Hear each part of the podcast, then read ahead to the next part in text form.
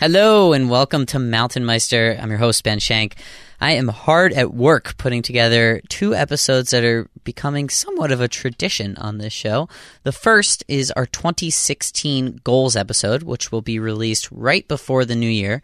And I need your help on this episode. We're going to be featuring the Meister fans. We want to hear what your goals are. I'll be sharing mine. We'll get some Mountain Meisters on the episode too. It's going to be a great time please submit your goals to me. Go to our website, mtnmeister.com. The link is right there. I walk you through how to record on your iPhone or whatever smartphone you have. It's so easy. It'll take two minutes and you'll hear your voice on Mountain Meister, which is pretty cool. Uh, also, the second thing that I'm working on is our outdoor retailer episode, which happens twice a year one for the winter, one for the summer. Uh, we give away thousands of dollars of free gear to the Meister fans on this show. Basically, we feature a company and they pledge to give gear. This year, each company is giving over $200 worth of gear. Last time we had 19 companies on the show, so you do the math. Uh, basically, how this works is the first person to request the gear on the show wins it. You can only win one thing, but the first person who requests it gets it the key piece of information that you need is when will this episode be released so you can be the first one to listen to it. Now, I need to make some money doing this because I don't get paid. So, in order for you to get this valuable piece of information, we have options that you can buy on the website. One of them is just the date of the episode being released. That's only 3 bucks. Or you can splurge a little bit more and get the $5 package, which includes the date and a three hour time window. Or you can open up your wallet and spend $10 on this piece of information. You'll get the exact time of the episode release. Now, I'm not one to make guarantees, but if you spend $10 for the exact time, it is highly likely that you will win a piece of gear on this episode or multiple pieces of gear. Some companies offer entire packages. Last year, the average prize was $100. This year, I expect it'll be more than that. Pretty good investment, if you ask me. mtnmeister.com slash OR show to buy one of these packages. Since I'm hard at work on these episodes, we're throwing it back this week to Roman Dial legendary Alaskan adventurer, although he won't tell you that. Um, we talked to Roman about some really cool topics, including hedonic adaptation, how negative and positive events may not impact us the way that we think that they do, and we may often return to our previous level of happiness. Here's episode 136 with Roman Dial. That's quite a name. Do you know how you got your name, Roman? Yep, I was named after my great uncle um, Uncle Roman Klapsa, although he went by Ron. and uh, Roman Klapsa was a uh, the uncle of my father, and he was born to an immigrant mother up in uh, Enumclaw, Washington. And he had another brother, Joseph, and that's my middle name. So I'm Roman Joseph. It's kind of common Polish combo to have Roman and Joseph. I, I know another friend of mine, his name is Joseph Roman. I think uh, just really quickly, I think I might be named after my great uncle. I don't. What is a great uncle exactly? Because I'm named after my mother's uncle, I believe. That's it. That's a great. That's uncle. a great uncle. Wow, we have so much in common. what we don't have in common, though, is that you have traversed uh, the entire Brooks Range in Alaska through skiing, pack rafting, and kayaking. Uh, you also did it on a bike and many many, many, many other things. I was thinking uh, when I was writing this that you should just have your own podcast about your life, Roman. I, I would, but I, would rather do stuff than talk about that might be the, the difference between us. We had a, a guy named Casey Green on the show uh, who has followed your travels. And this is what Casey had to say. He said, That guy is a legendary, legendary Alaskan adventurer. And just just like a really humble guy. Um, and he's been doing stuff for over, God, since like the early 80s. And he's pretty, he pretty much about like pack rafting, to people, although he won't say that. And you know, uh-huh. he's so much stuff. I mean, he he learned his glacial travel from like Yvon Chouinard and just doing all these crazy. He's the one actually I got the inspiration for pack biking from because he did this traverse in 96 of the Alaskan range. And they did it by bikes and pack rafts. Ah. He was featured in the May 97 issue of National Geographic. I mean, this guy's just like crazy visionary. And he pretty much like, I mean, he's been pushing the sport of pack rafting and, and just wilderness travel and all that kind of stuff. Um, so, Roman, some nice words from Casey there. Is he right? Did you invent pack rafting? no, I did. I didn't invent pack rafting, and I have to say I, I really admire Casey because he's, you know, he's doing really cool bike trips and he makes beautiful maps about them. And, and as an older guy, because I am I am in my mid fifties, and in fact, the guy who showed me pack rafting, he was in his mid fifties when he showed it to me, and I was in my early twenties. Hmm. So just passing our kind of um, visions and our experiences from generation to generation is one of the really satisfying things to me about adventuring. Hmm. I guess we didn't actually say what pack rafting was, and I definitely didn't know at one point in time. Roman, you wrote a book on it, didn't you?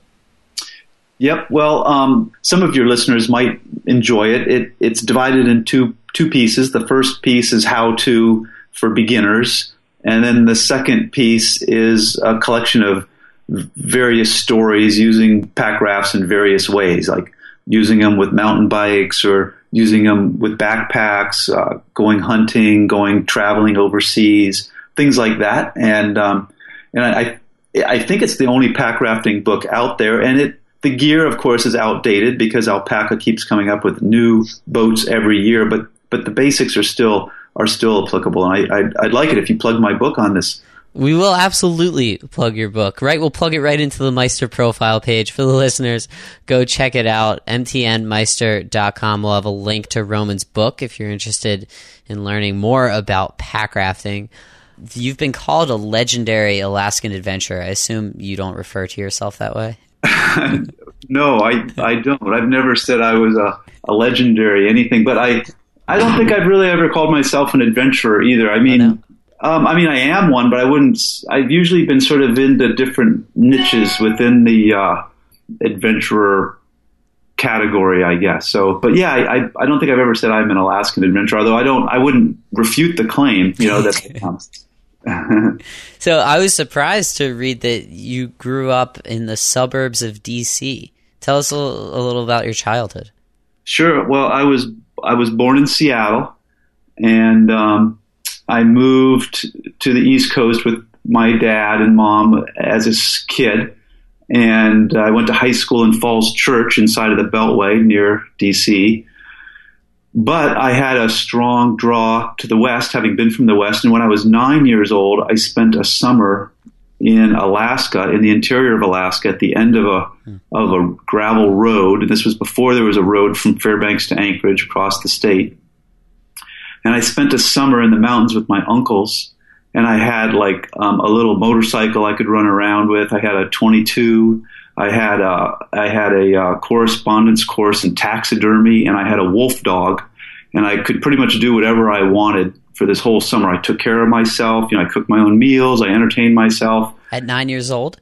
Yep, at nine, and I think that really kind of colored my whole view of life. In fact, to be honest with you, Ben, I can't believe I can't remember anything before I was nine. You know, like before that trip to Alaska, I don't remember any of my childhood really. But after that trip, the only place I wanted to be was Alaska. And so when I graduated from high school, I graduated early. And I moved to Alaska when I was 16 to go to college at the University of Alaska in Fairbanks. 16? what what did you study in college?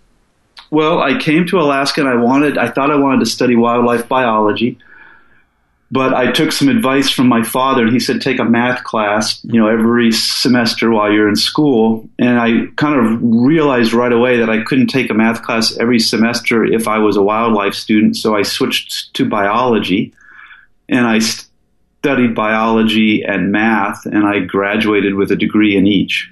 So I've heard a lot of mathematicians say math is everywhere, and I kind of agree with like a li- very limited back- math background. Do you see math in kind of everywhere you go?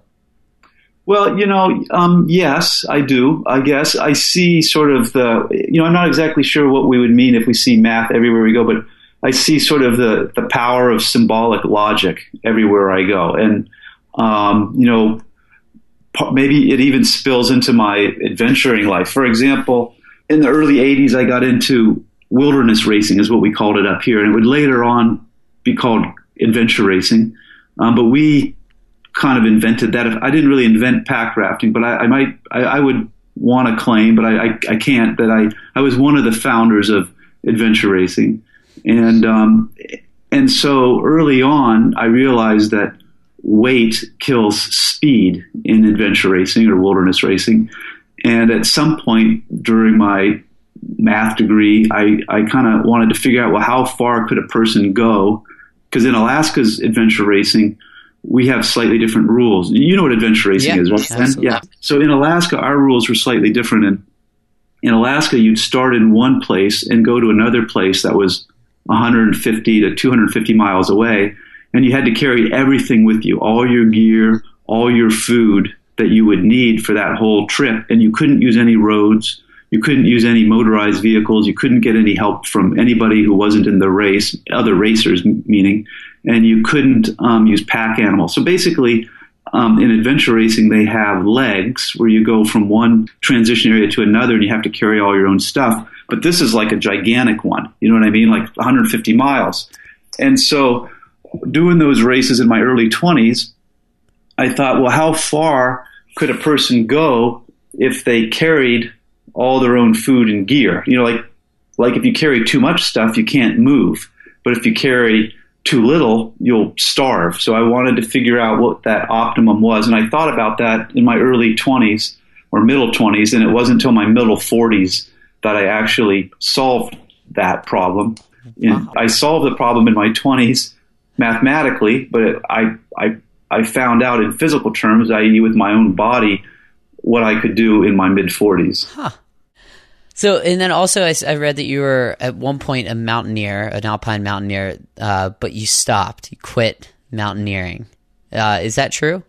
I did. Yeah. I mean, I still go up in the mountains, and um, but I don't do the kind of the kind of climbing that's real climbing in my in my book. You know, in my from my point of view, the real climbing is what people do in mountains when they climb big faces that have rock and ice and snow. Mm-hmm. That that's real climbing. I don't do that anymore. No, I quit that. Uh, yeah, like in my mid twenties. So the reason I ask that is because we've had a lot of mountaineers on this show, and we've heard how it can be addicting. And there are times when you know you say you're going to stop, and then you find yourself back there. What made you stop? Like, uh, was there was it a powerful experience? What made you quit?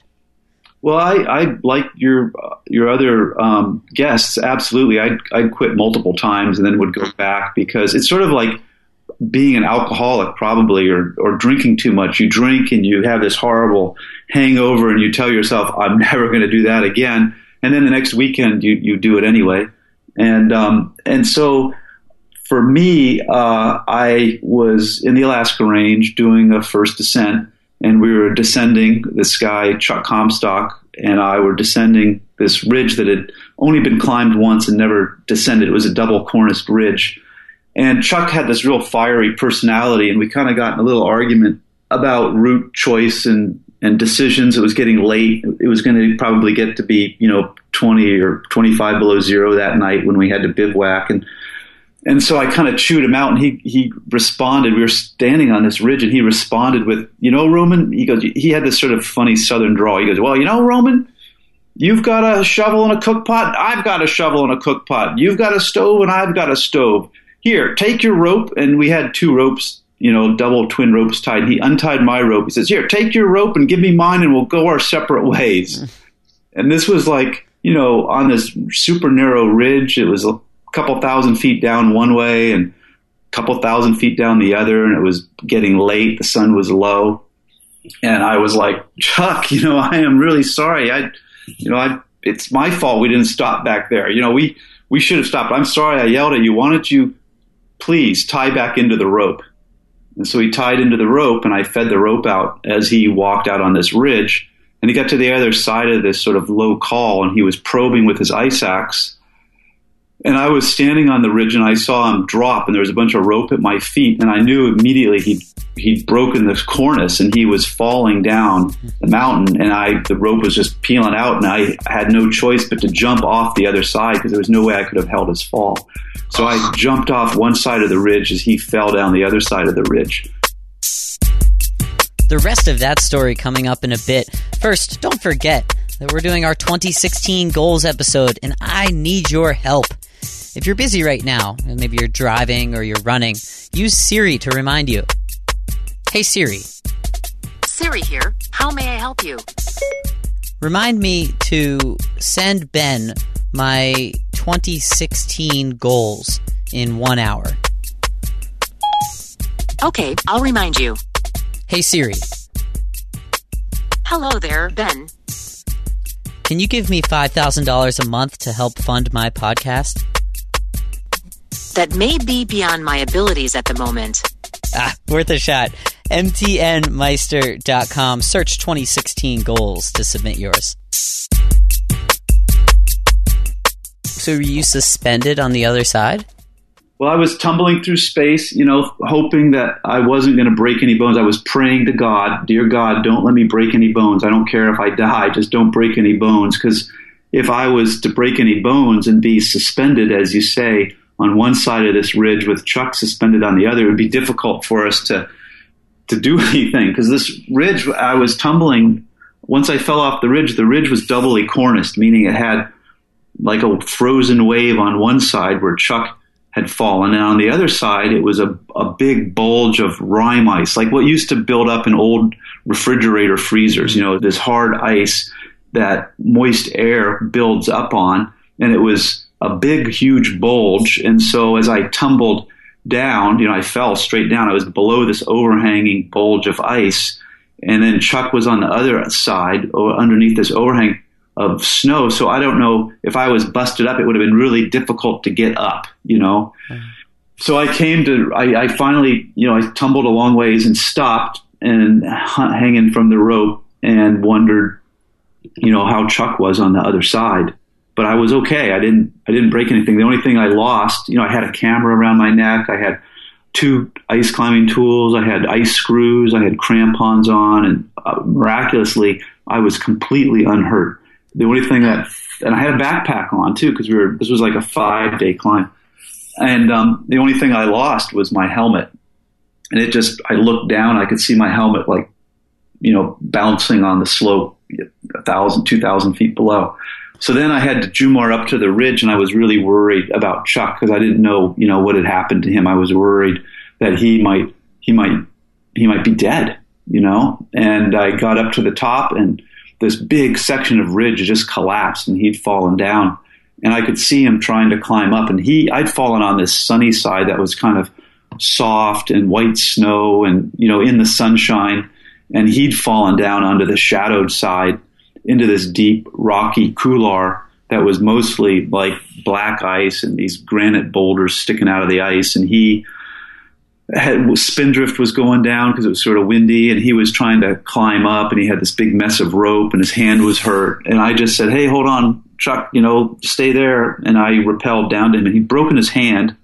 And he said that when he'd fallen, he felt as if all this weight. He just felt like it felt like a train that all of the weight of this snow and ice from the cornice that had broken was so so powerful. He felt like it was just going to break the rope. You know, just pull him off, break the rope, but it didn't. And uh, we rappelled down. I don't know, you know, ten rappels and made a bivouac, and then made some more rappels the next day. And and that's when I decided, you know, I've really I've had enough. It doesn't matter how good you are in the mountains. Like you, the mountains don't care how good you are. And um, and it's just a matter of luck. It's not really a matter of. I mean, skills. You need to have good skill, but all the skill does is get you, you know, keep you alive till you get into more riskier and riskier situations. Right.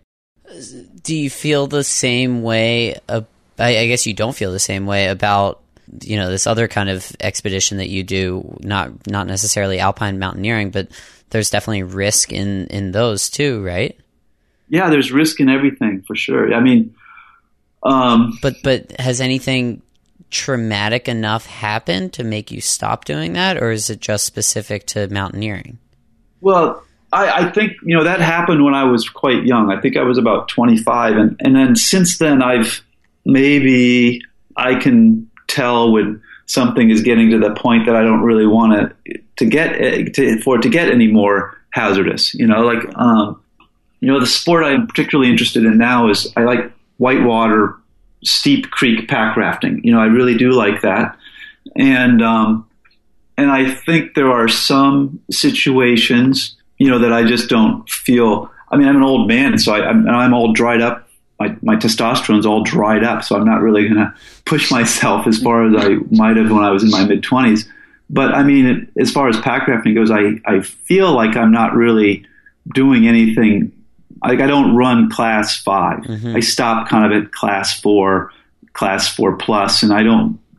I try not to take risks that I you know, I look at. I mean, it's possible to drown for sure. You know, I mean, it's possible to drown for sure, but I, I try not to do those sorts of things where it would be as risky as having to jump. Like climbing Cornice ridges is something that technology hasn't solved yet. You know, like climbing um, ice and rock. You know, there's the, the, technology has improved vastly in the last 30 years, but climbing Cornice ridges, they're just as hard now as they've ever been. And so um, with pack rafting, the technology has gotten has improved almost each year. It gets better, and you're kind of able to run steeper and steeper creeks and, and things like that. But I think you know I'm you know I I feel like I I know what my limit is. I don't need to push it beyond a certain point. Mm-hmm.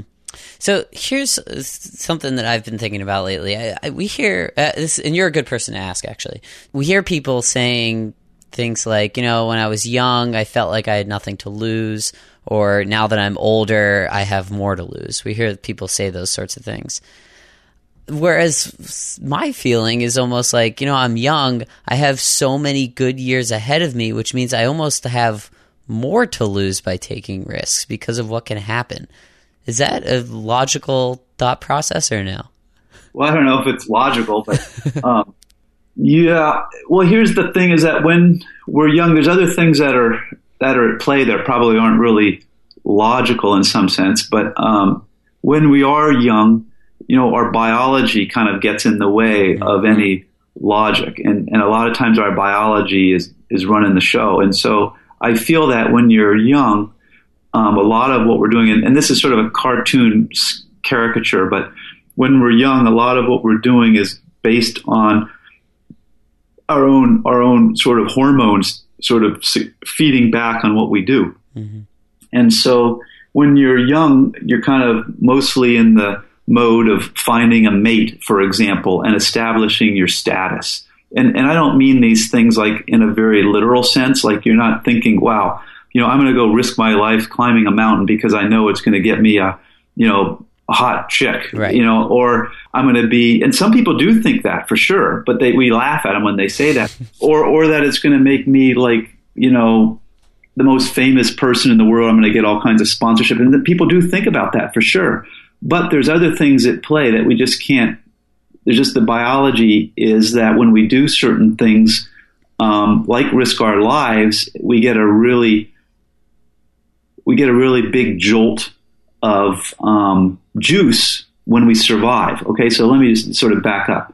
So when you're young, your body and your mind work way better than when you're older. And so it's sort of like the perfect time to take a risk because just like if you're an investment banker, you take a risk, you can get a huge reward. You can lose everything, but you can also get a huge reward. And the best time to really take that kind of a risk financially is when you have the most money that you can do it with, you know. Or, you know, you have very little money, but you can risk it all and maybe you win big. But in some sense, the same thing's happening with our lives. We can take these big risks when we're young because we it can give us big rewards. Mm, right. So um, I guess as far as I, what I, I, was trying to say is that I don't, I, we can't help we can't help ourselves. Our biology is going to drive us to do things when our to do risky things when we're young, whether we want to or not, and it's going to it's going to re- resist. We're going to our bodies are going to resist us doing crazy, what we call crazy or risky things when we're old, whether we want to or not. There's outliers, of course, but um, it's it's pretty much the way our bodies are put together is how I feel about it. I I really like what you just said there. Yeah, I, I like talking about things that are beyond our control. Um, one of which is this topic, and let me just preface this by saying a lot of the inspiration and content behind this show is based on what book I'm currently reading while we, we talk. So uh, the book I'm reading right now is called The Upside of Irrationality. Um, so I want to talk about this concept that the author Dan Ariely just talked about, and it's called hedonic adaptation, which basically means that our bodies have this ability to really adapt, um, both biologically, as we're kind of getting to, you know, if we leave a dark room and go to a light area, our eyes adapt to that lighter environment. Um, another example I had written down was training for a marathon it's really difficult to envision running a marathon when you've never run before, but you know, eventually your body adapts. Now, the other side of this hedonic adaptation is how our level of happiness or our level of depression can adapt. Uh, so he talked about this really interesting experiment where uh, they looked at lottery ticket winners and paraplegics. And after about a year after the event happened, so winning the lottery ticket or uh, becoming a paraplegic, they basically returned to their previous level of happiness in both scenarios. Huh. Isn't that interesting? Yeah, it's sort of like it's fixed based on other things than sort of our immediate environment. Yeah, and it, uh, I think uh, another point that he makes is like we the things that change our mood are is change. The things that change our mood is change. So, you know, when you first win the lottery ticket, you're really really happy, but eventually you adapt to that new environment. Mm-hmm. Whereas you would almost be happier if you could split up those lottery ticket winnings and win a little bit each day, each day, each day, and you would get a little bit happier, a little bit happier, a little bit happier because you keep winning. Right. Well, it's sort of the same same thing with adventuring. You always feel like, oh, if I just do one more big trip, you know, or I'll just do this one big trip and I'll be satisfied. But it's never that way. You know, the, the one big trip, you finish that one, and, and all it really gets you. I mean, you feel good for a while, and it's very satisfying. But then, you know, it wears off, and it's time to think about the other one, the next one. And there, there really isn't any one big final trip unless you lose interest in the lose interest in the discipline or something else happens and causes you to to not be able to participate anymore. And so that makes that's that is I, I, believe that that's interesting. I'm so glad you just brought that up. That's that's so interesting. So I guess with your adventuring, eventually it could come become dangerous. How do you define the limit? Because you know your human nature wants more and more and more. Where do you stop? Well, it's really I I've I find it's valuable to have other people in your life and to think about them, you know. Mm-hmm. Um, so like when when something happens to us, it's not just us that's affected. And um, I mean, I, I, mean, I did some horrible things to my parents when I was young. I didn't contact them for months at a time, you know, and I took off. They had no idea where I was. I mean, when I was a teenager, I was hitchhiking across the country and riding freight trains and and then soloing in my early 20s I was soloing big waterfalls and rock faces and things like that. And I um my parents didn't really know and I didn't really even think about well what would happen? How would people feel? I never ever I don't think I ever thought about how would people feel if something happened to me. Because if we die when we die I mean I don't know. I, I there maybe there's an afterlife but but as far as I can tell the people who are living the afterlife, they don't communicate with me. And maybe they communicate with you, but I have this sensation that people, if there is an afterlife, let's just assume there is, if there is one, it's totally disconnected from this world. So anybody who, who dies, we, we lose them. They're not in our world anymore.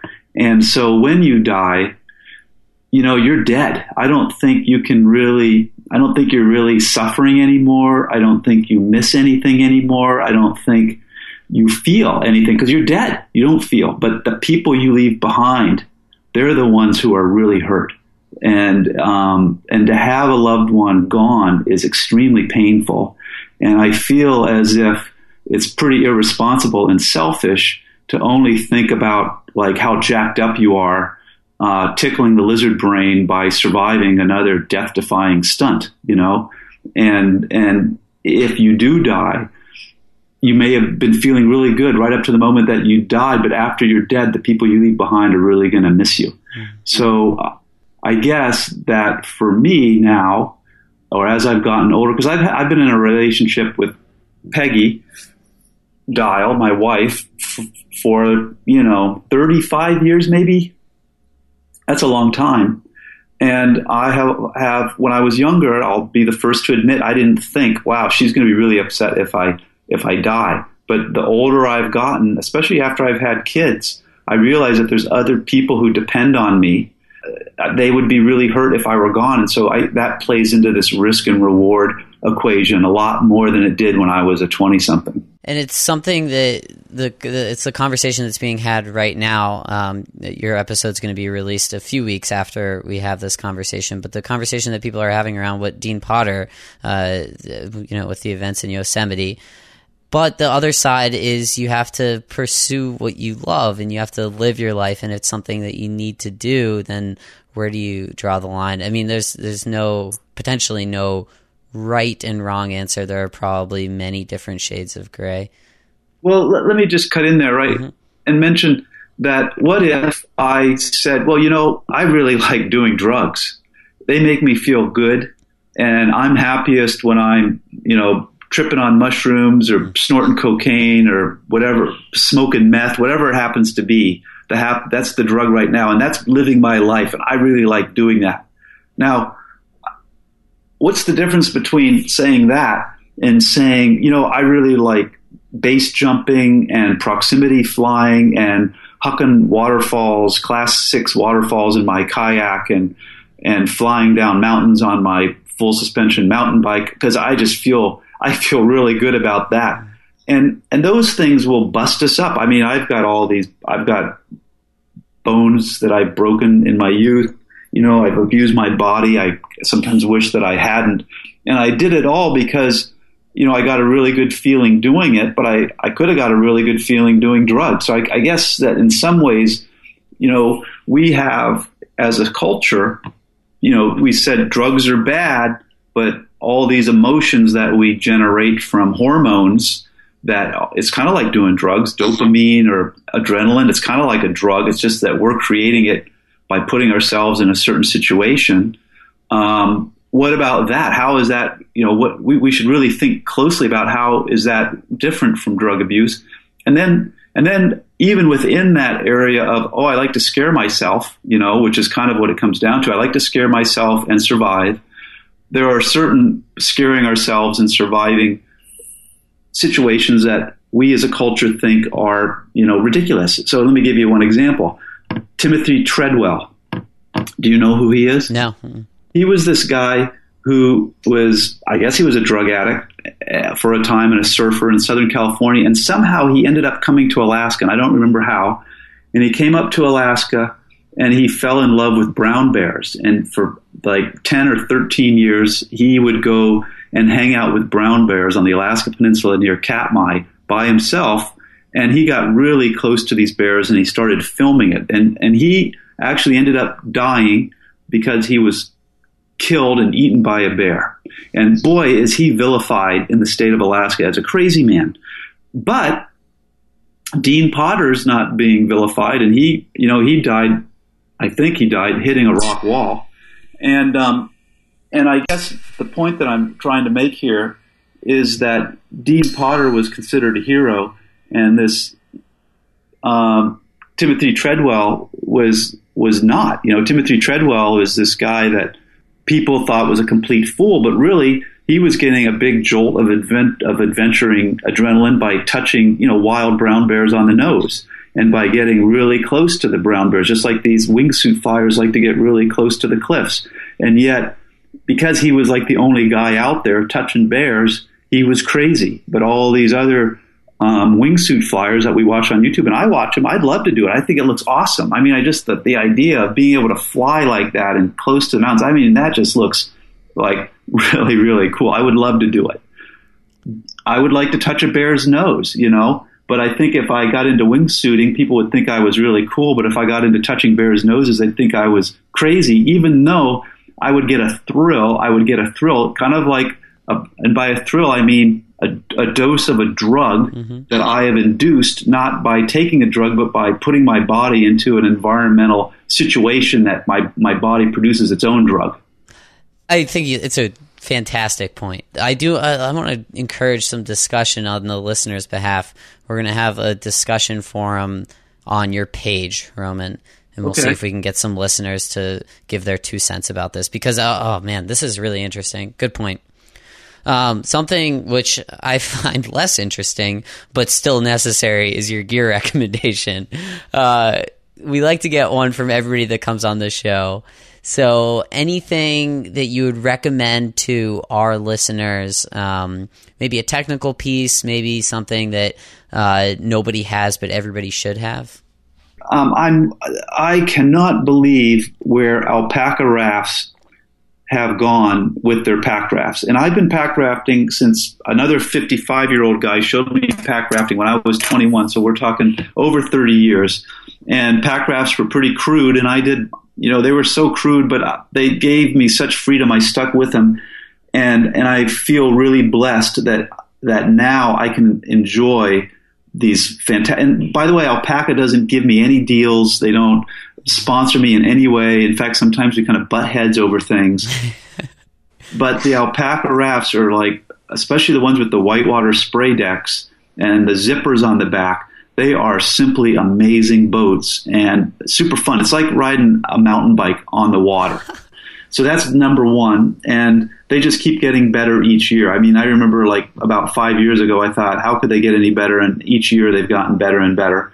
We went down the Grand Canyon in January, um, five of us, and we basically did a self supported pack rafting trip. And it was a 220 mile trip, and we carried everything with us including our poop cans that we stored inside the tubes of the boat. Like they have a zipper wow. where the opens up the tube, so where the air is, you you can store things. And we had our poop cans in there. We had a fire pan, and one of the guys was able to Eskimo roll his pack raft in the biggest rapids. And so this is really remarkable. And then the second piece of gear, I think, that goes along with a pack raft, I think it's called Hyperlite Mountain gear, something like HMG, and they make these really good packs out of Cuben fiber, and um, they have a roll top closure, and they're really light and they're durable, and um, and they're super functional, and and those are the, I think you know I've had a lot of different backpacks over the years, and that's my go-to pack. They make a couple of different models. I have a little one for overnight trips, and I have a big one for pack rafting and three-day trips and then the third piece of gear that I think is really good that I, I like a lot right now are those Salomon. Um, they have this, I just forgot the name of them, but the traction is really good. Yes, yeah, Speed Cross. That's what they're Speed called. Cross. Okay. Yeah, that's an awesome shoe. And, you know, it, it, it's, uh, it's not for everybody because I, I recommended it to some other people and, the shoe will wear out. You have to be one of those people who's kind of easy on their gear, and you got to watch where you put your feet because they're so light. You can wear them out really quickly. So you could put shoe goo all over them if you wanted to. But those are the three favorite pieces of gear right now. So good.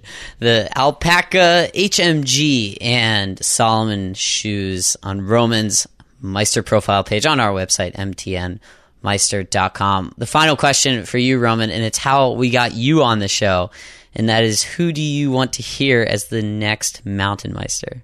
Uh, you know, there's a couple of people I would I would say I'd like to hear what Luc Mehl has to say. He is um, the the current you know Alaskan adventurer that I most admire.